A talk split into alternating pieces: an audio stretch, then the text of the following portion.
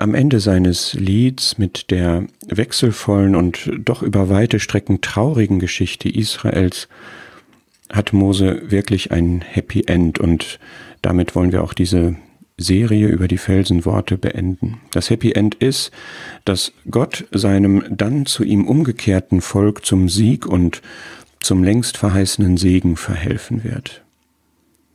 Gott erweist sich als treu. Seine Verheißungen sind unbereubar. Das ruft uns nochmal ins Gedächtnis, wo wir am Anfang dieses Lieds waren, in Vers 4, ein Gott der Treue heißt es dort.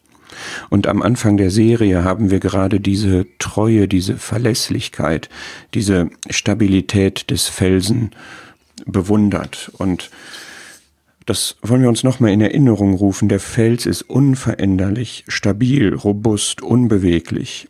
So ist der Gott der Treue. Er lügt nicht, er kann nicht lügen und er betrügt nicht.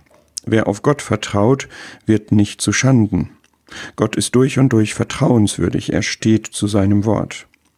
Für das Volk Israel war es wichtig, dass der Gott, der den Einzug nach Kanaan und den dortigen Segen verheißen hatte, zu dieser Verheißung stand, wie auch zu der Ankündigung, dass Ungehorsam und Abwendung von Gott Fluch nach sich ziehen würden.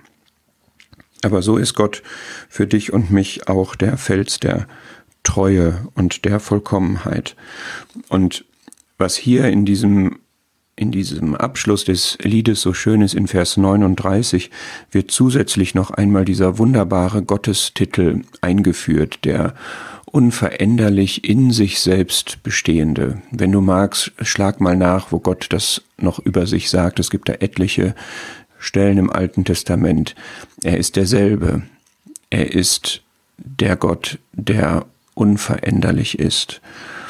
Und in Vers 40 heißt es dann, ich lebe ewig und das ist auch für dich und mich wahr.